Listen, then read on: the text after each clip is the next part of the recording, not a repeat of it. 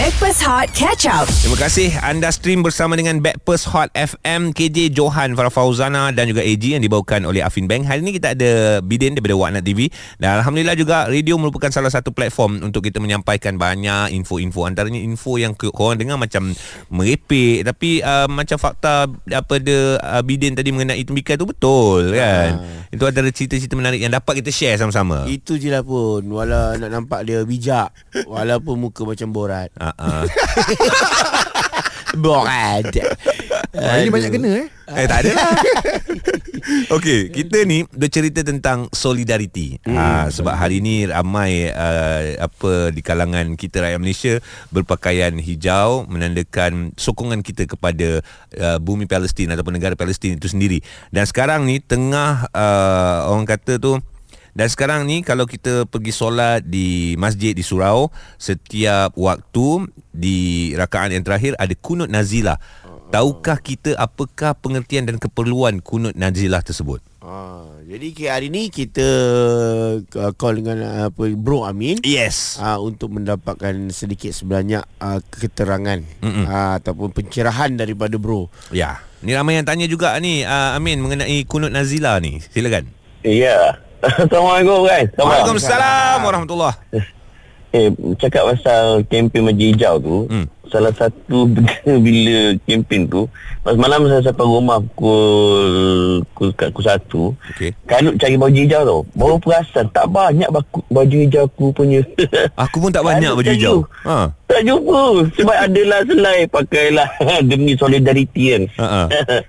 Dapat lah. Okey, uh, dapatlah alhamdulillah demi Palestin. InsyaAllah. Uh, tentang kunut nazilah ni pertama uh, satu benda kita kena kita kita dah belajar bahawa kalau dalam hal ibadah ni kita mesti ikut apa yang disebutkan oleh Allah Mhm. mm-hmm. ataupun apa yang disebutkan oleh Nabi SAW dalam hadis-hadis baginda. Ya. Termasuklah uh, bila kita nak buat ibadah kunut nazilah ni, kunut nazilah ni ki ibadah ni. Sebab dia kunut doa kan. Dan dia sabit pada hadis Nabi sallallahu alaihi wasallam. Uh, ada dalam hadis Sahih Bukhari, hadis yang ke-4090 antaranya disebut pernah satu ketika ada empat puak hadis hadis ni daripada Anas bin Malik. Um, ada ada beberapa puak nama dia pertama Ri'lan, Mhm. Zakwan, Usayyah dan juga Lahyan. Dia, dia orang ni jumpa Nabi SAW untuk minta bantuan supaya uh, nak memerangi musuh. Mhm. Jadi apa Nabi buat? Nabi setuju dan Nabi menghantar 70 orang di kalangan Ansar. Dalam hadis sebut fa'amaddahum bisibi'ina minal Ansar. Dan kerja mereka ni uh, dan mereka ni disebut dalam hadis sebagai qurra. Uh, 70 orang di kalangan al-qurra di kalangan Ansar. Ansar ni ialah mereka yang menolong muhajirin sewaktu hijrah lah. Hmm. Jadi kerja mereka selain pada mempertahankan uh, mem- mem- membantu memerangi musuh disebut dalam hadis uh, yahtatibu nabin nahar wa yusalluna bil lail. Hmm. Kerja mereka selain pada itu mereka tolong kutip uh, kayu api pada waktu siang dan mereka solat pada waktu malam. Baik. Uh, titik tolak bermulanya uh, kunut nazilah ni ketika satu tragedi yang berlaku di Bi'ru Ma'unah. Uh, Bi'ru Ma'unah ni adalah uh, di nama nama dia satu lembah yang bernama Ma'unah. Di sinilah berlakunya pembunuhan besar-besaran ke atas 70 orang utusan Nabi tadi. Oh. Dan bila berita ni sampai pada Nabi, Nabi sedih. Nabi sedih, Nabi marah.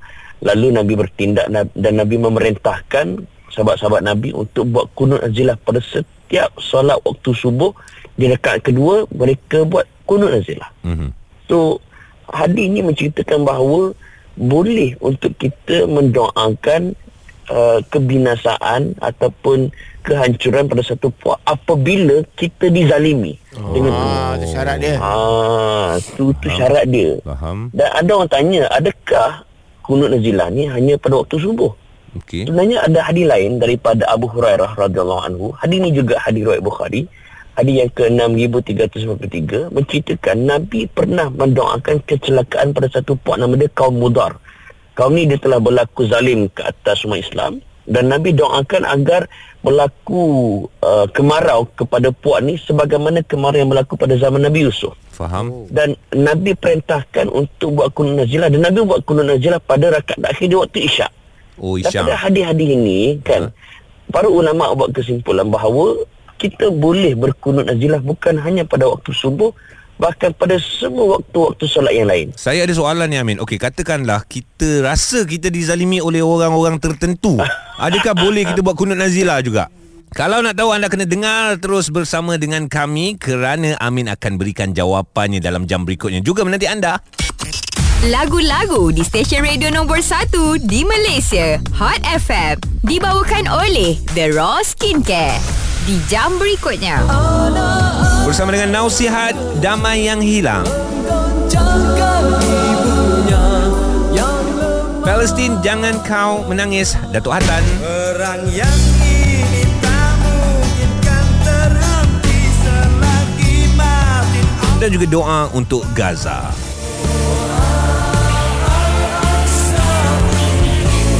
Semuanya ada bersama dengan kami di Hot FM Station Radio nombor 1 Malaysia.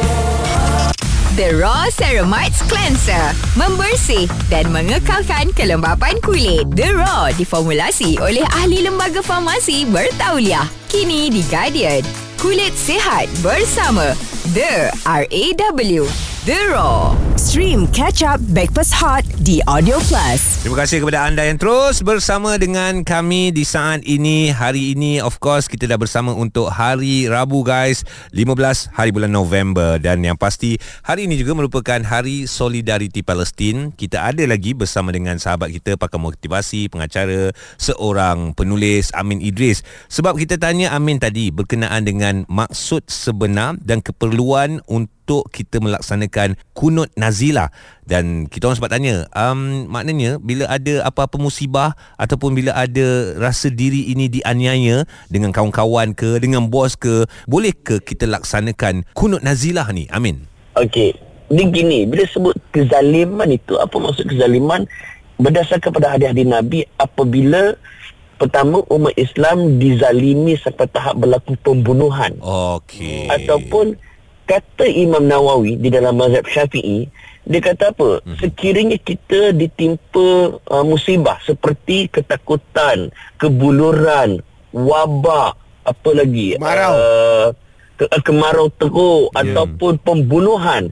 Maka ketika itu kata Imam Nawawi di dalam mazhab Syafi'i kita boleh untuk uh, kunut nazilah pada semua waktu solat. Setiap waktu solat lah. Oh maknanya masa. PKP uh, masa COVID-19 itu boleh juga kalau kita nak buat kunut nazilah Sebab kita ditimpa musibah. Kita mendoakan Oh. agar wabak itu dihenti, dihentikan dan virus itu dihancurkan. Faham. Dan ini disebut oleh Imam Nawawi, Imam Nawawi dalam Majmu' Syahrul Muhazzab. Daripada daripada si- sinilah kita boleh faham bahawa uh, bila berlaku kezaliman sampai tahap berlaku kematian mm-hmm. macam wabak berlaku kematian dan baru kita boleh kunut Oh, nazilah kalau katakan macam boyfriend uh, girlfriend kena rampas tu tak payahlah. Ah, girlfriend kena rampas ataupun WhatsApp blue tick aku kunut nazilakan kau gagak. Kenapa? Blutik je kuduk nazilah lah. Dan Faham, gagak faham. kan. Member tahu hutang jom kita kunut nazilah gagak Okey, lah.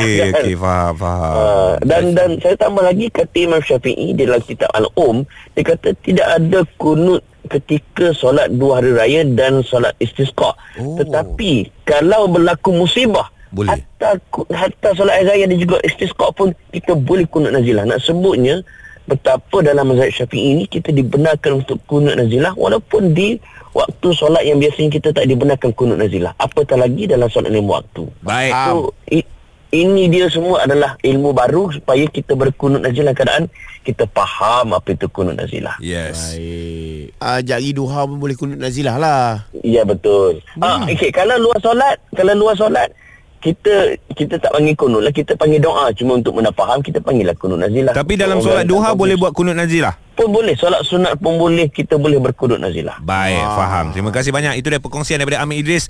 Saya nampak aku nampak Bidin fokus betul. Ya, sampai tak tak faham, bercakap. tak faham ke tidak Bidin? Hmm. Faham, faham, faham, faham. So maksudnya uh, bila kita ditimba musibah yang terlalu teruk. Ah, macam contoh sekarang ni lah. Ya. Sekarang ni. Kita membantu juga berdoa ya, kan. Cara untuk kita bantu adalah dengan kunut nazilah. InsyaAllah. Selain daripada menderma kepada Palestin. baik, baik, baik. Hebat aku lah. faham lah. Aku tengok tadi kau diam. Tengok, tengok rambut macam tak faham. Okey, uh, sebenarnya dalam jam ini juga kita nak bercerita sesuatu, bercerita tentang solidariti kepada Palestin memandangkan hari ini dah disarankan untuk ramai-ramai memberikan sokongan memakai baju hijau. Bagaimana kita rakyat Malaysia mampu memberikan sokongan kepada Palestin. Ini dia damai yang hilang untuk anda Hot FM. Stream Catch Up Backpass Hot di Audio Plus. Kami adalah Backpast Hot FM bersama dengan anda KJ Johan Fafau AG plus Bidin Al-Zaifar daripada Whatnot TV Ya. dibawakan oleh Afim Bank. So guys, Farah cuti Uh, yang ada Bidin So hari ini 15 hari bulan November Merupakan Hali Hali Hali apa itu? Ahli lah ya. Dia sebab sebutan ini macam pun Sebab mana-mana pun ada solidariti untuk Palestin Ah, cepat cover. So ramailah hari ini disarankan untuk keluar Pergi kerja dan juga sebagainya Pakai baju warna hijau yeah. kan Sebab bendera Palestin pun ada warna hijau Begitu juga dengan buah-buahan Khususnya buah tembikai uh, Fokusnya mengenai Palestin itu sendiri Ya, betul. Dan uh, apa yang kita nak bagi tahu sebenarnya ada uh, apa ni sekolah Hmm. uh, di Palestin Ya. ya. yang didirikan sendiri oleh uh, uh, Datuk Sri Siti Nurhaliza. Oh ya Penyanyi nombor dua tak silap aku. Nombor satu Engkau tu. Ha. Oh ya nombor dua Ah, dia, lah. dia, dia, Respect lah sikit. dia pun tahu kan Dia pun tahu. Okey. Respect sikit. ah, kita dekat talian kita ada Tok T.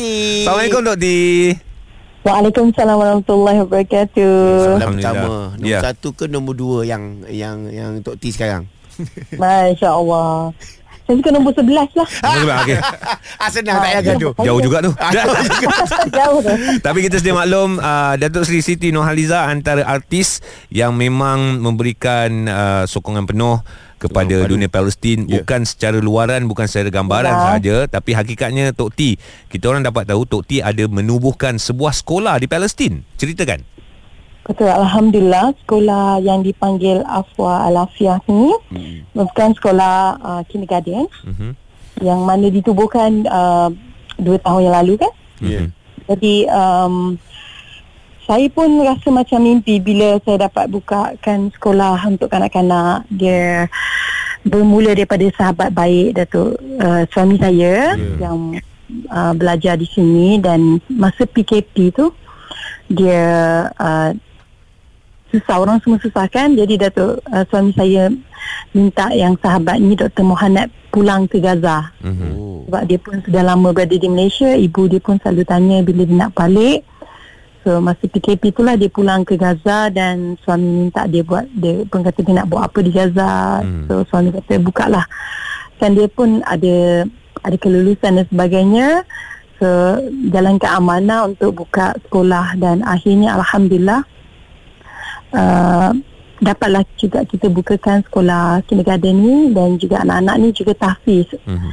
uh, diajar untuk hafazan eh, belajar dan sebagainya ada setakat ini lebih daripada 100 uh, lebih daripada 100 hampir ke 200 student Hmm. Oh. tapi ya tapi kerana krisis yang melanda sekarang ni kan Ah, macam mana keadaan Ya. uh, sekarang ni? kawasan yang um, mereka uh, sekolah tu hmm. adalah di North Gaza tapi uh, memanglah itulah kawasan yang dibedil teruk kan Allahu akbar uh, sekolah tu tak dibedil tapi sekitar kawasan tu neighbor tu uh, bangunan-bangunan dia memang dah dibedil lah. Hmm. maknanya memang Uh. memang pun tak sempurnalah kehidupan mereka. Jadi persekolahan di Gaza pun memang uh, di stopkan Di-stop, di di North Gaza. Ya. Jadi apabila kan mereka semua dapat arahan untuk pergi ke South Gaza uh, itulah yang dilakukan oleh Dr. Muhammad uh, saya pun hari-hari uh, berdoa supaya uh, sahabat yang uh, orang kata jadi wakil kita ni uh, saya dan juga suami Mhm. dilindungi Allah kan Ya insyaAllah Yalah, dialah harapan kita untuk Betul. meneruskan uh, lagi untuk memberi sumbangan hmm. dan keluarganya anak-anak ni lah di, dilindungi dan saya bersyukur saya dapat saya, saya dapat berita dia dah pun berpindah ke uh, South Gaza hmm. berlindung di sana Mhm. uh, bawa anak-anak ni Bawa Oh. student sekali tu. Allahu Ah, akbar satu lebih ni dengan uh, mana yang uh, anak yatim piatu bawa uh-huh. mana yang ada parents bawa mana kita punya Guru-guru pun ikut sama. Oh. Ibu bapa dia mas, Masya Allah. Saya rasa macam ini semua Allah izinkan kan? Ya, ya. Kalau Allah tak izinkan memang bom tu di mana apa kata di peluru tu di mana-mana dan uh, saya syukur kepada Allah sebab bila dia orang pergi ke south um, tempat berlindung uh, hopefully masih selamat lah kan? Uh, tidak ada lagi berdilan-berdilan di sana. Tapi bila saya, saya tengok hari ni IG ada pula yang berlaku di uh, South Gaza rasanya macam Ya. Allahu Akbar Gambaran yang kita nampak dekat social media memberikan satu perasaan yang tak boleh nak di diungkaikan kan uh, Tok T. Cuma kita nak uh, Tok T kongsikan sepanjang 2 tahun Tok T dah ada sekolah tadika ataupun sekolah Afwa Al-Afiyah di bumi Gaza itu sendiri. Pernah tak Tok T menjejakkan kaki di bumi Gaza? Nantikan sebentar sahaja lagi. Backpast Hot FM.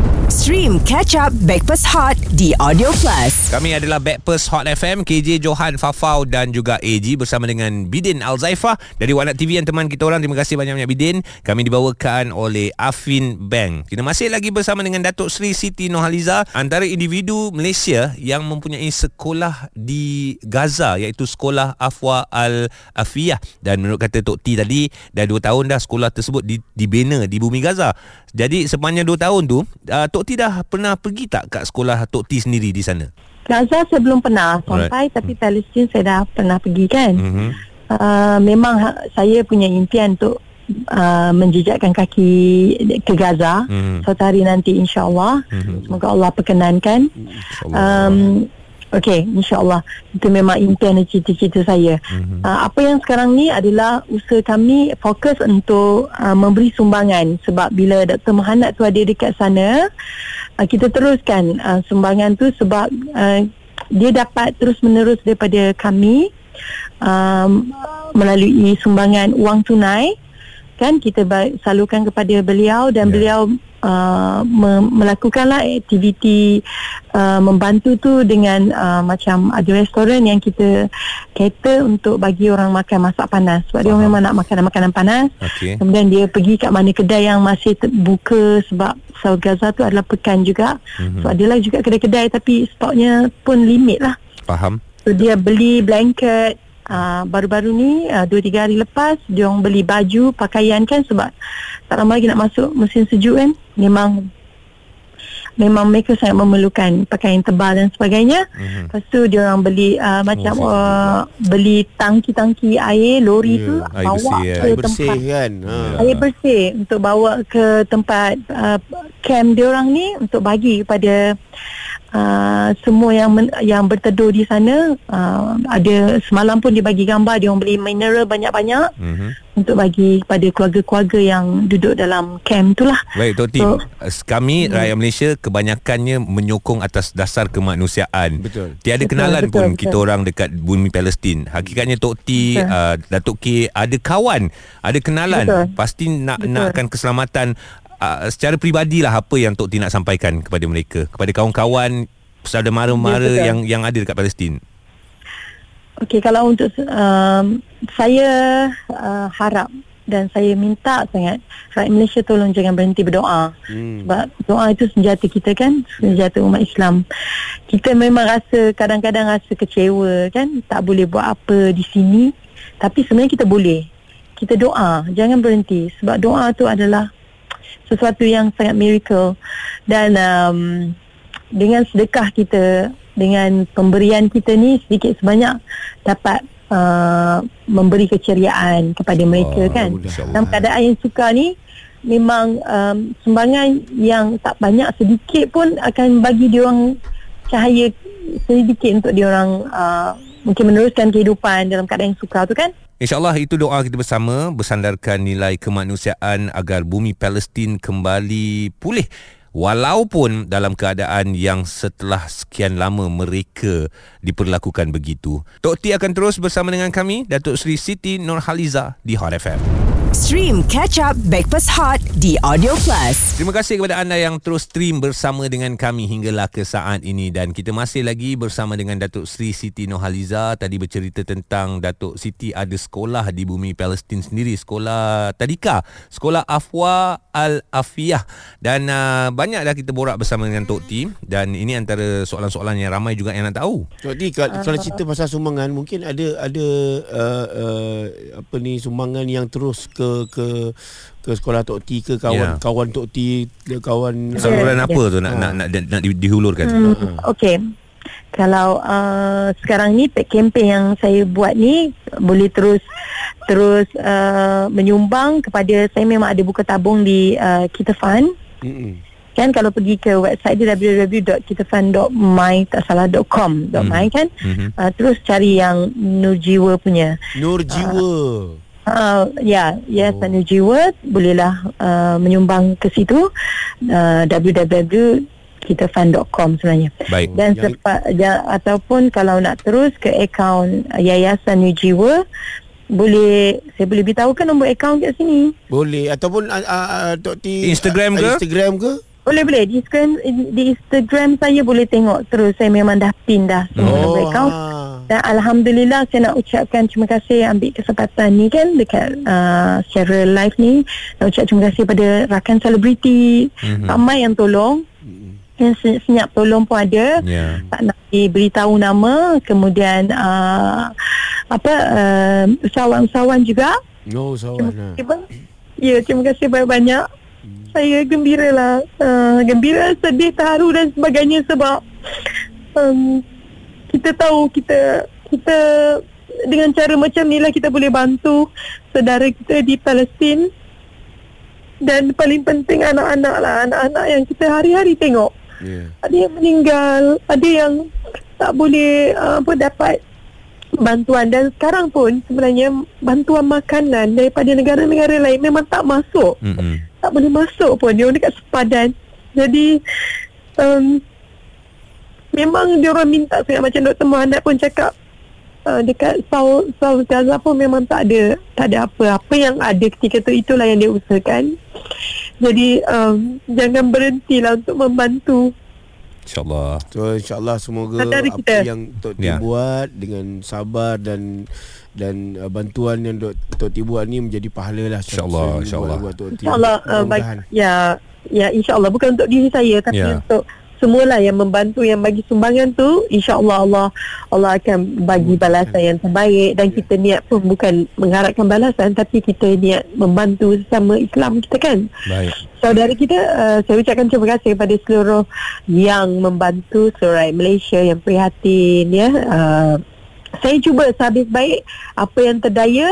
Uh, untuk saya berikan uh, sumbangan ni secepat mungkin melalui cara saya lah. baik Saya bukan uh, yayasan besar kan, Mhm. mm-hmm. besar, tapi ini yang boleh kita buat, kita buat. Ya. Uh, cepatnya kita bagi. terima kasih banyak Tok T, terima kasih Sudah sudah saya makin-makin sedih pula kita Ha, ha. ni. Tak boleh. Allah. Dia dah jadi macam setiap Dia bu- hari dia- dia- tengok tu. dia bukan kesat air Allah mata Akbar. sedut hingusmu itu Ah.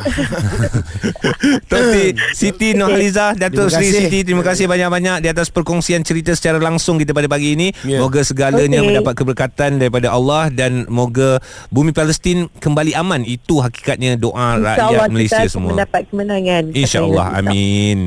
Itulah dia Datuk Sri Siti Nurhaliza bercerita kan Kepada kita Betapa Bertuahnya Tok T Dapat menyumbangkan secara langsung Siap pada sekolah lagi kat sana Ya, kan mungkin kita tak tak sampai ke tahap tu tapi Hmm. doa tu kita jangan putuskan Ya, lah. ya. Kan ah, dah ni aku nak pergi toilet basuh muka jap. Tak Ni uh, Bidin mana? Tak bidin Eh ada. ada, ada. Tak buat dia membuatkan sertifikat Satu Hmm. Betapa bertuahnya kita Dekat bumi Malaysia ni Ya.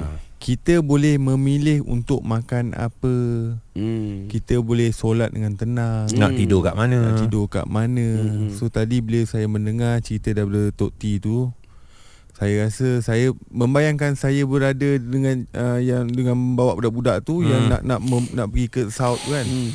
Membayangkan tengah bawa van. Macam mana nak sampai? Macam Dengan nak selamat? sampai, Ya. Allahu Akbar. Dengan nak mengelak bom. Ish ya Allah tuanku. Itulah dia antara solidariti kita rakyat Malaysia mampu kita lakukan. Doa jangan putus. Hot FM. Stream Breakfast Hot Catch Up di Audio Plus.